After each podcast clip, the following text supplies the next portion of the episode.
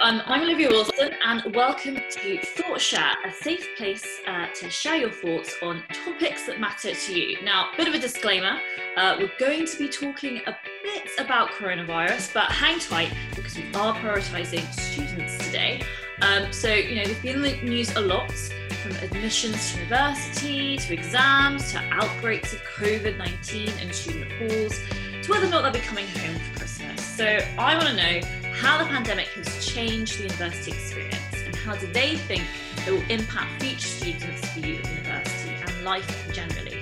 So, instead of talking about them, I thought we might be talking to them. So, joining me is first year student at the University of Edinburgh, uh, Tizzie Robinson Gordon, and third year student at the University of well, Glasgow slash St Andrews. It's all very confusing. We'll touch upon that in a moment. Hello. Welcome to ThoughtShare. Thanks so much for joining me. So, yeah, first of all, Valeria, tell me a bit about what you're studying and why it's so confusing that you're both at Glasgow Uni and St Andrews.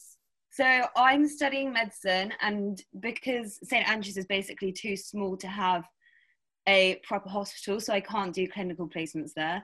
So I had three years there, and now I am in Glasgow to finish the rest of my degree. So we've joined the third year medical students at Glasgow. Nice. And so, how are you adjusting to that? Because obviously, third year, you've been kind of, you know, you've established your friendships. You know, you found your feet at St Andrews, and now it almost feels like you're a first year again, right? But kind of without everyone else being in the same boat. How are you, how are you finding that? Yeah, so in a way, it's actually in some ways it's worse than being a fresher because you're coming into a year group of everyone that already knows each other, and then so I've come with a group of about 20 to 30 other um, St Andrews people that I haven't even been able to see, um, and I've only had interactions with people like my course mates on Zoom, so it's been a bit weird.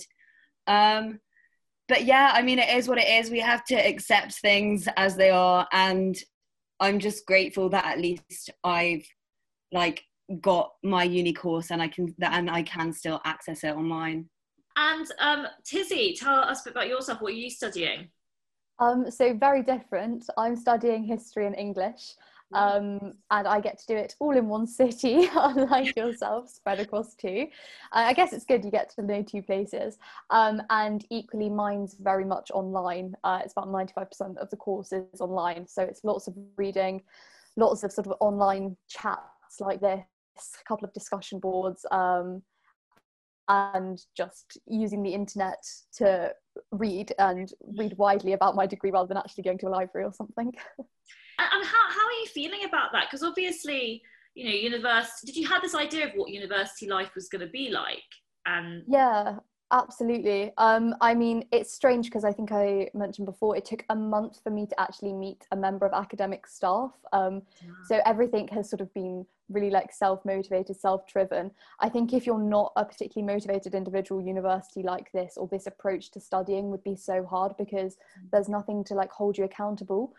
So in a sense it has been really hard because i thought it would be more like school with like deadlines and boundaries and essays um, and whilst there is an element of that i think because it's so individual um, it's not really the university environment or experience that i had expected. Because mm, did you have to kind of go through that period of readjusting in terms of so in March, obviously, you'll probably have just picked what uni you were going to go to, I imagine, is my guess, when the coronavirus hit, or you'd already picked your. Um, I actually took a gap year. Oh, okay. I'd already yeah. picked, yeah. yeah. So um, I was a year behind because um, I'd taken a year out. Um, so in that sense, I was quite lucky because everything was set in stone that I was definitely going to Edinburgh. Um, but when you have so much time at home, um, because of the lockdown, like everyone else had. Um, you you want the opportunity to leave, like uni- that university gives you. So when you then have this, which isn't at all what you expected, hmm. it can feel quite disappointing. Yeah, because I was going to say, did you have to kind of readjust what your expectation of university was from being that kind of fun party, new experience, seeing lots of different people, to kind of adjusting to the fact that it's a pandemic time? But it sounds like you had to have I mean, I'm just kind of hazarding a guess here. It, sounds like you had to have two periods of readjusting your expectation of what uni was. So the first expectation was, you know, readjusting it from, you know, it being this fun, meeting loads of people experience to readjusting it to, okay, it's a pandemic, but I'm being reassured by universities that it's safe to come and it won't be that much different then having to live the reality of, of what that was. Yeah, there was sort of two periods of adjustment for sure. I think, especially over the summer, it was becoming more and more clear that there would definitely be no sort of freshers week, there would be no clubbing, no like sociable element that we'd expect. So I guess you had that adjustment. And then equally, I agree when we then arrived and the university had said it was going to be hybrid learning and actually it was very much online learning. Um, it was then the sort of first month where you had to really get to grips with this new system and actually embrace what you were living in rather than um, your expectations. You sort of had to put aside what you had expected in mm. order to fully understand and engage with what they had provided. Mm. Um, and I think that's why the first month had so much um, tension between the students and like why there was so much uproar from all of us because I think it had been the shock of arriving and it just very much not being prepared, not being what we had expected. So I guess you could be critical of us and say that perhaps we were foolish in thinking it was going to be better. Um, but actually, yeah, it, it took a long time to readjust, and I'd say we're only really settling into it now. Um, exactly what it's like um, and we're still quite dubious towards january because i think january is going to be another period of readjustment again it just sounds like loads of episodes of readjustment i mean what's it been like being the subject of so much news you know what's it like being you know one of the students that the media are constantly talking about I mean, it's good because I think students and young people often don't have a big voice. Um, and I still found that even when that sort of last week of September, when every headline was about students, the quietest voice amongst all of it was ultimately the students because it was always what the government said and what the university said rather than those caught in the middle was the students. Um, and I think that's not particularly helpful when students already don't have a, a, the best of stigmas, um, you know, but there's always this stereotype that we're the ones breaking the rules, out partying, making fools of ourselves, etc. Um, so it was nice to finally have some light shed on what was going on and what was affecting the students the most. Um, obviously, it's now gone very quiet and students aren't as much of an issue, but it was really exciting at the time, definitely. No, I bet. I think, as you say, it's quite nice to you know give students you know a chance to actually have a voice and you know share their concerns and hold you know people in power to account and I thought that was a really mm. interesting dynamic to see. Um, Valeria, so you mentioned you kind of feel like you're reliving first year again, or in some ways it's kind of worse because not everyone's in the same boat. People have established those friendships. How on earth did you navigate um, finding new friends in a pandemic? Um, yeah, so basically it was these people that I met on Zoom, um, and then I messaged them and like I met up met up with them outside and I'm just so lucky that Scotland isn't in lockdown because if we were in the situation that England is in right now, that wouldn't be possible and it would all be so much worse. And it's just like I don't know, at least there's that option. We can go meet people in a park or go for a walk. Whereas for people, especially people that live by themselves or live with someone that they don't get on with, it just means that they'd be by themselves for the whole day, which is just so detrimental to their mental health. Yeah, and uh, have you heard like other stories of people in similar situations to you who are having to actually kind of endure a really difficult time in a difficult situation? What kind of stories have you heard? So the people that I've spoken to, they're all I think they all have quite supportive flatmates and they get on with them quite well. Um, so I mean, I live with one person right now and we do get on, but we're not ever really going to be the best of friends and it's fine it's just like I'm a very extroverted person and I need to be around people and talking to people, or my mental health really does suffer a lot. And I think for this reason, I might have struggled more than some more introverted people have. And I think if like we were in a full lockdown right now, it would be really, really, really hard for me and for so many people like me. So yeah, it's just not it's not ideal, and it's mad to see how it's affected some people so much more than others. Like some people seem completely fine because some people are better on their own. Whereas for people that rely on like social interactions, it really is so difficult for them. And what support, um, you know, are universities, you know, giving students for their mental health? Because obviously this is, uh, you know, such a difficult, you know, new, weird time for everyone.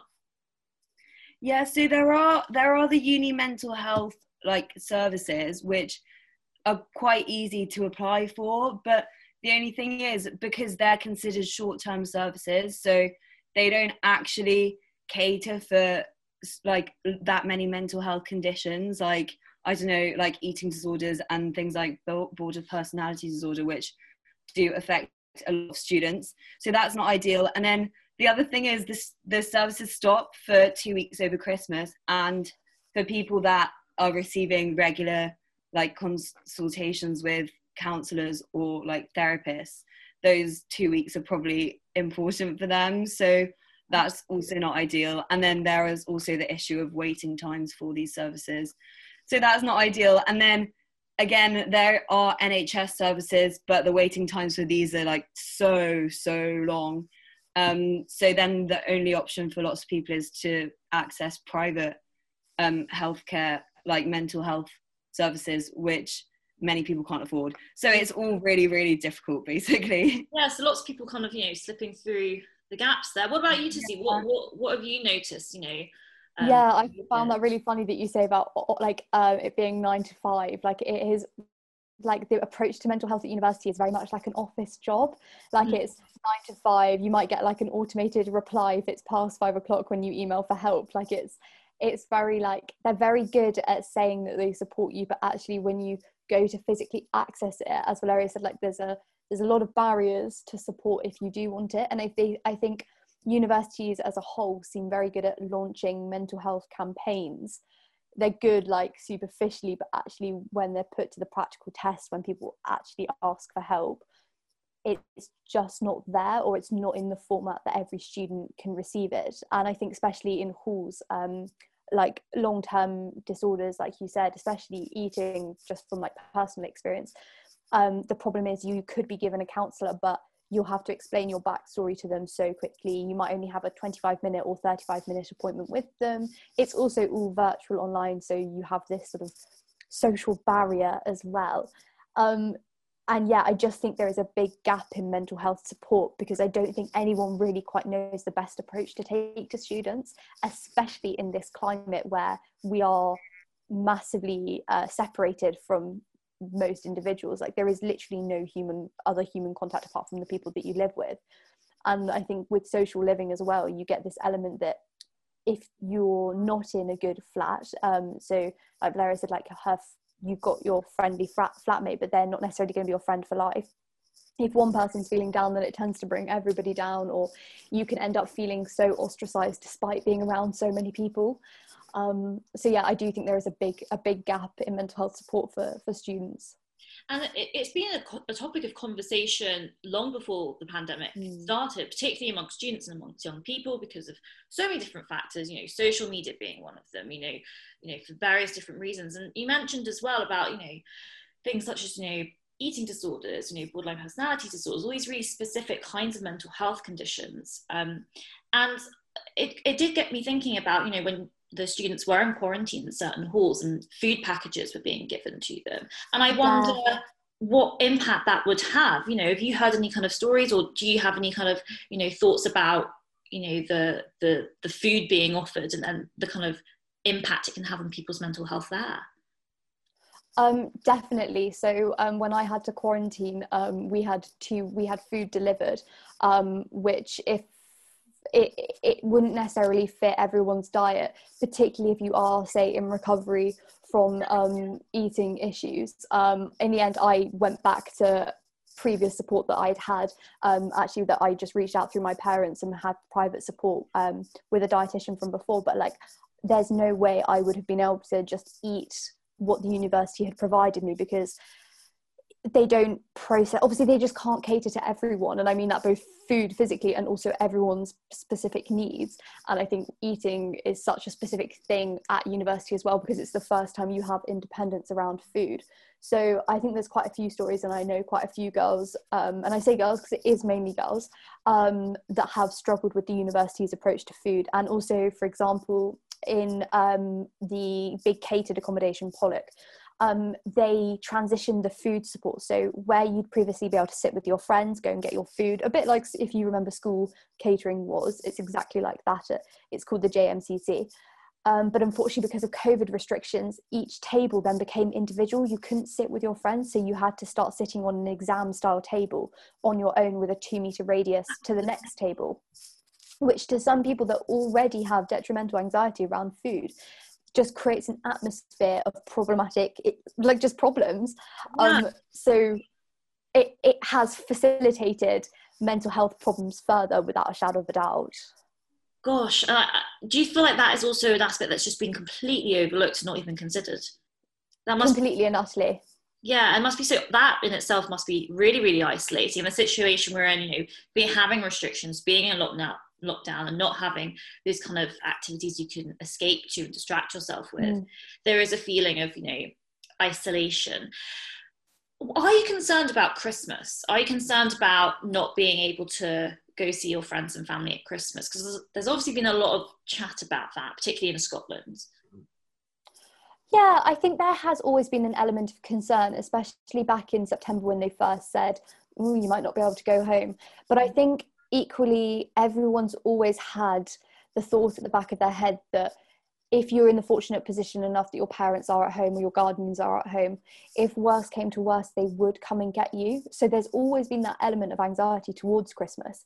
But given everything so far has been guidelines and voluntary rules, I think everyone's always had this awareness that worst came to worst, they would make it home because their parents would probably try their best to do anything to get them back, regardless of any rules that were probably broken in the in the process. So morally, perhaps that is wrong, but I think that's the sort of stance that most students have taken, especially everybody that I know. It could be a challenge to get home, and that has been a weight on people's shoulders. But there's always been the reminder that that it would probably be possible no matter what. Absolutely. And what about yourself, Larry? What do you think? What are your worries, or are you confident you'll get home? So the big fear is that they so they're saying that we should have a test or two tests within five days, I think it is, and that if you're positive, then you have to self isolate. So I think the big fear is testing positive and then having to self isolate for two weeks and not making it home for Christmas. Mm. But I think if that doesn't happen, then I'm pretty confident that I will be able to get home. Yeah. Um, and I think the thought of going home for Christmas is what's getting lots of students through um, the dark November days. So, I mean, I don't know what I'd do if I wasn't able to go home for Christmas. So, fingers crossed. Yeah, hopefully. Now, you know, we talked a lot about uni and the kind of practical sides of things, but I just, I suppose it's a more philosophical question. I mean, how, I'll start with you, Valeria. How do you think you know students generally first of all have responded to these changing events? Because essentially what this is this is about responding to drastic change and to kind of hardship. You know is are you have you been impressed by you know the, the fact that students have kind of just adjusted their expectations and kind of ploughed on and gone to uni and kind of got on with it and stood up for themselves and advocated for themselves yeah so i mean i think there's quite a big spectrum of how people have um, responded to the COVID situation. So there are some people that are very strict with following all the rules. Um, and then kind of there's the middle ground people that do follow want to follow as the rules as like as well as they can as closely as they can but then they also acknowledge the fact that people's mental health is still important so they would still consider meeting someone not in their household for a coffee if it's going to be put, like have a beneficial effect on both their mental health. And then there are some people that don't care at all and i know we got an email about people having house parties over halloween and things like that. So i mean there's quite a big spectrum but i think overall i am quite impressed with how students have responded to it because lots of people are following the rules pretty closely. And it's quite it's quite impressive because uni is a time that is associated with going out and like such a big social scene. And to then have that completely like stripped from students it is it is a big deal. It definitely is. And i have to say i'm, I'm quite surprised by it or, or rather impressed because I, particularly you know, mentioned this kind of era of social media, comparisons, and having perfect lives and a certain, you know, doing things in a certain way. So, for example, uni's meant to be for for a lot of people at least, it's meant to be this lifestyle. It's meant to be this fun event it's meant to be this exciting time you meet loads of friends and a lot of the, the difficulties i think with uni and you know collides with people's mental health is that is grappling with something that doesn't necessarily meet those expectations and having to kind of deal with that and navigate that. And that's just you know things you know you don't make friends as easily or you know it's not as fun as you thought it was. But this is a whole different thing. This is a whole, this is a global pandemic you're having to deal with. And i do wonder you know it, it did make me think about resilience. And um, i just wondered you know how, how would you define resilience? You know, has it has it got you reflecting about this? Do, do you think you know students themselves have been surprised at how they've just kind of got on with it, or is it this sense of well, we're all in this together, and that's really helped? So I think resilience is all about how like dealing how you deal with the unexpected and dealing with the random things that life throws at you. And I think um, lots of people who would have thought they were quite resilient realize that maybe they were in fact less resilient than they previously thought? Because i mean this has been the whole covid experience has been unlike anything any of us have ever experienced. And i think a big part of this is getting through the first lockdown in march like what that started in march getting through that and then all of a sudden we have a second wave and we have to deal with it all again. And i think the impact that that had on people was huge. Like knowing that we had to do all of that all over again was pretty mental. And i think that may that was probably the big big test of resilience to see how resilient we all were. And i mean well i mean i guess we'll see how it goes because we're right in the middle of that second wave. so. Yeah. What about you Tizzie? what, what are your what are your thoughts on that? Yeah i agree completely. Um i think that's often what the media overlooked is yes the situation for students was pretty dire but there was also this like general sense of camaraderie that we were all in it together um, and we were all stuck. So we might as well make the best out of it. And i think the saying that we like often relied upon is like let's focus on what we can do rather than what we can't do. Um, so i can't help but agree um, i think we'll probably have better friendships from all of this. I try to take some positives. Being stuck with 10 girls that you literally have never met in your life for two weeks straight. Um, it, it does cause friendships to form. It also does cause issues about washing up but it, it does definitely lead to um, really really close strong friendships. So there are some things that i think covid um, and the resilience we've had to be to show through it will will foster and create um, there's definitely positives to take away from this for sure Absolutely, and I, I, think you know, pandemic or not, there would still be a few uh, arguments about the washing up. Uh, so you definitely have the university experience there. Um, well, yeah. Well, talking about positives, we don't want to be all doom and gloom. I mean, have there been positive moments that you, you've taken, you know, from this pandemic, this lockdown at all? Yeah, definitely. I think one of the highlights so far would probably be um, ironically named the COVID 19th birthday that we had. Um, so my flatmate turned 19 when we were all having to isolate and waiting for our coronavirus test results. And the results happened to come back the day of her birthday. Um, and yeah, that was really quite a funny experience. Um, so I think that's definitely a day that will forever stick in, in my mind. And like, yeah, like I said, the positives, the good experiences would be the fact that I've got friendships perhaps even stronger than most people would have at the start of university because we don't have that external social element. We're forced to to sort of create friendships within um, particularly our accommodation blocks. So whilst there is a, a barrier to the outside world and friendships outside of um, accommodation, you end up being so close with the people you live with. So it, there are certainly positives to take away from it. And what about you, Valeria? Um, so I feel like people. I mean, I've got the impression that lots of more people are looking out for each other than they would usually. Like, I know students are always like they are. It is a very caring environment, but I mean, now I just feel like everyone is trying to be as supportive as supportive they can towards other people. For example, I have a friend like when he thinks that I'm feeling down, he'll like FaceTime me and we'll just study together on Zoom because I just can't be productive by myself if I'm not feeling great. it's just little things like that. Like it's just it is just nice to feel like people are looking out for you. Well, that's lovely. No, I remember being at uni and you know, doing many an all-nighter with my friend Brody in the library, uh, literally for about twelve hours throughout the night. So again, those are just but um, has it changed your view? Jen, this is very philosophical, but I'm just curious.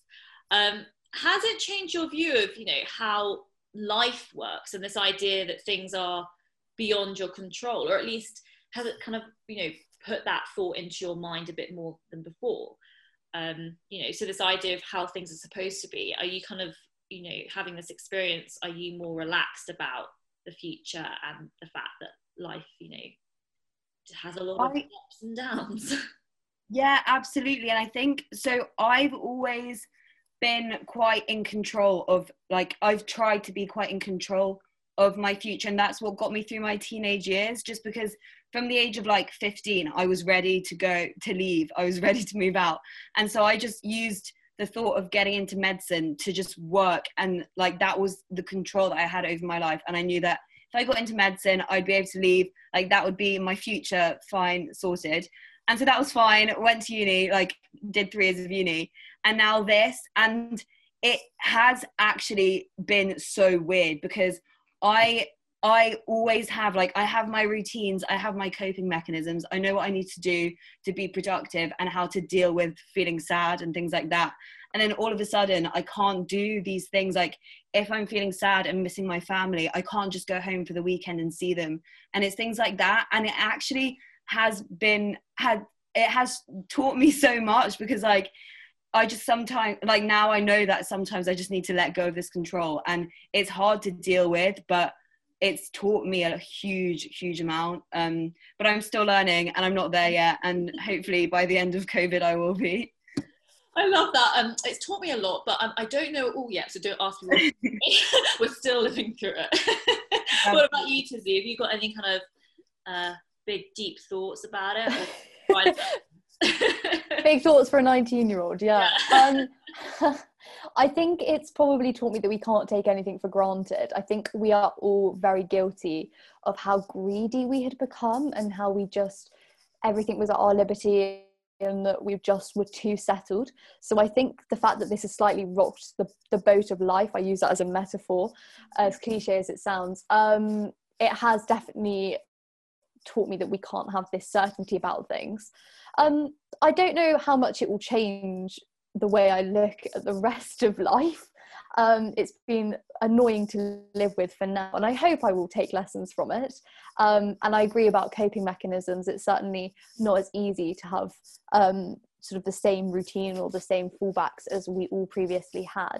But again maybe that just adds to this element of liberty. We need to live a little bit more uh, on the edge or live with a bit more excitement. And i think it's all been quite exciting really. I know that sounds awful but i think it's introduced us to a new way of living and yeah, i think we won't live the same. We just won't live the same again. Um so yeah.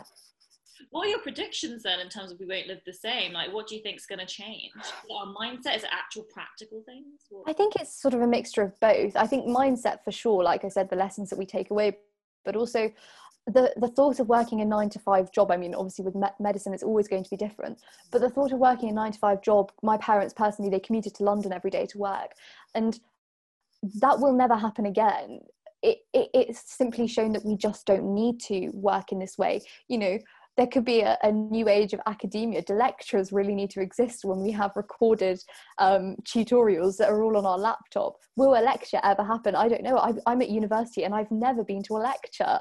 Gosh, so yeah, it does. That before uh, COVID, but so yeah, I think practical things will change. I think I'm lucky to have experienced it young, um, and perhaps I won't have the same working environment that my parents have have had for the last decade or two or three. Um, so yeah, I think things will certainly shift in the future. Are we excited about this potential vaccine announcement? Has this given us a, a new kind of surge of hope what do you think, Valeria? I don't know. I don't want to be too hopeful because I mean the magic vaccine that is everyone's dream. So I don't want to get my hopes raised. But I mean it is it's nice to have some positive news for once. So I mean it is exciting, but I don't want to get my hopes up. Uh, and Tizzie, what do you think? You I think- agree, but I, I also do regret not investing in the pharmaceutical industry because I hear stocks are booming. it's been a great money making opportunity. So perhaps we could just revisit this. Um, Yes, very excited. Um, but it seems too good to be true. And often I think I've always been told if things are too good to be true, then it probably is. So we'll wait and see. I won't hold my breath. Well, yeah, I think uh, if this year's taught us anything, it's you know cautious optimism because you never know what will happen. But um, it's certainly good news, and um, I think that's really it for today. That's everything you know we wanted to cover. I know we've covered a lot of things, whether it be from you know philosophical advice, vaccines to the like, to you know mental health. Um, it's been a really great discussion. Thanks so so much uh, for joining me, guys, and, and also bearing with my technical difficulties earlier on our listeners hopefully won't be aware of. Um, yeah, no, really appreciate it. But you know, it wouldn't be a pandemic podcast if it wasn't for some technical Zoom issues. So there we go. But yeah, thanks so much for sharing your thoughts today. It's been most insightful. Um, but yeah, that's it for the week. And you can get in touch on Twitter and Instagram at thoughtshare underscore or on Facebook. Just search With Olivia Wilson. That is really quite a tongue twister. Didn't really realise, but there we go. we'll be back again um, next Wednesday at the usual time of 6 pm.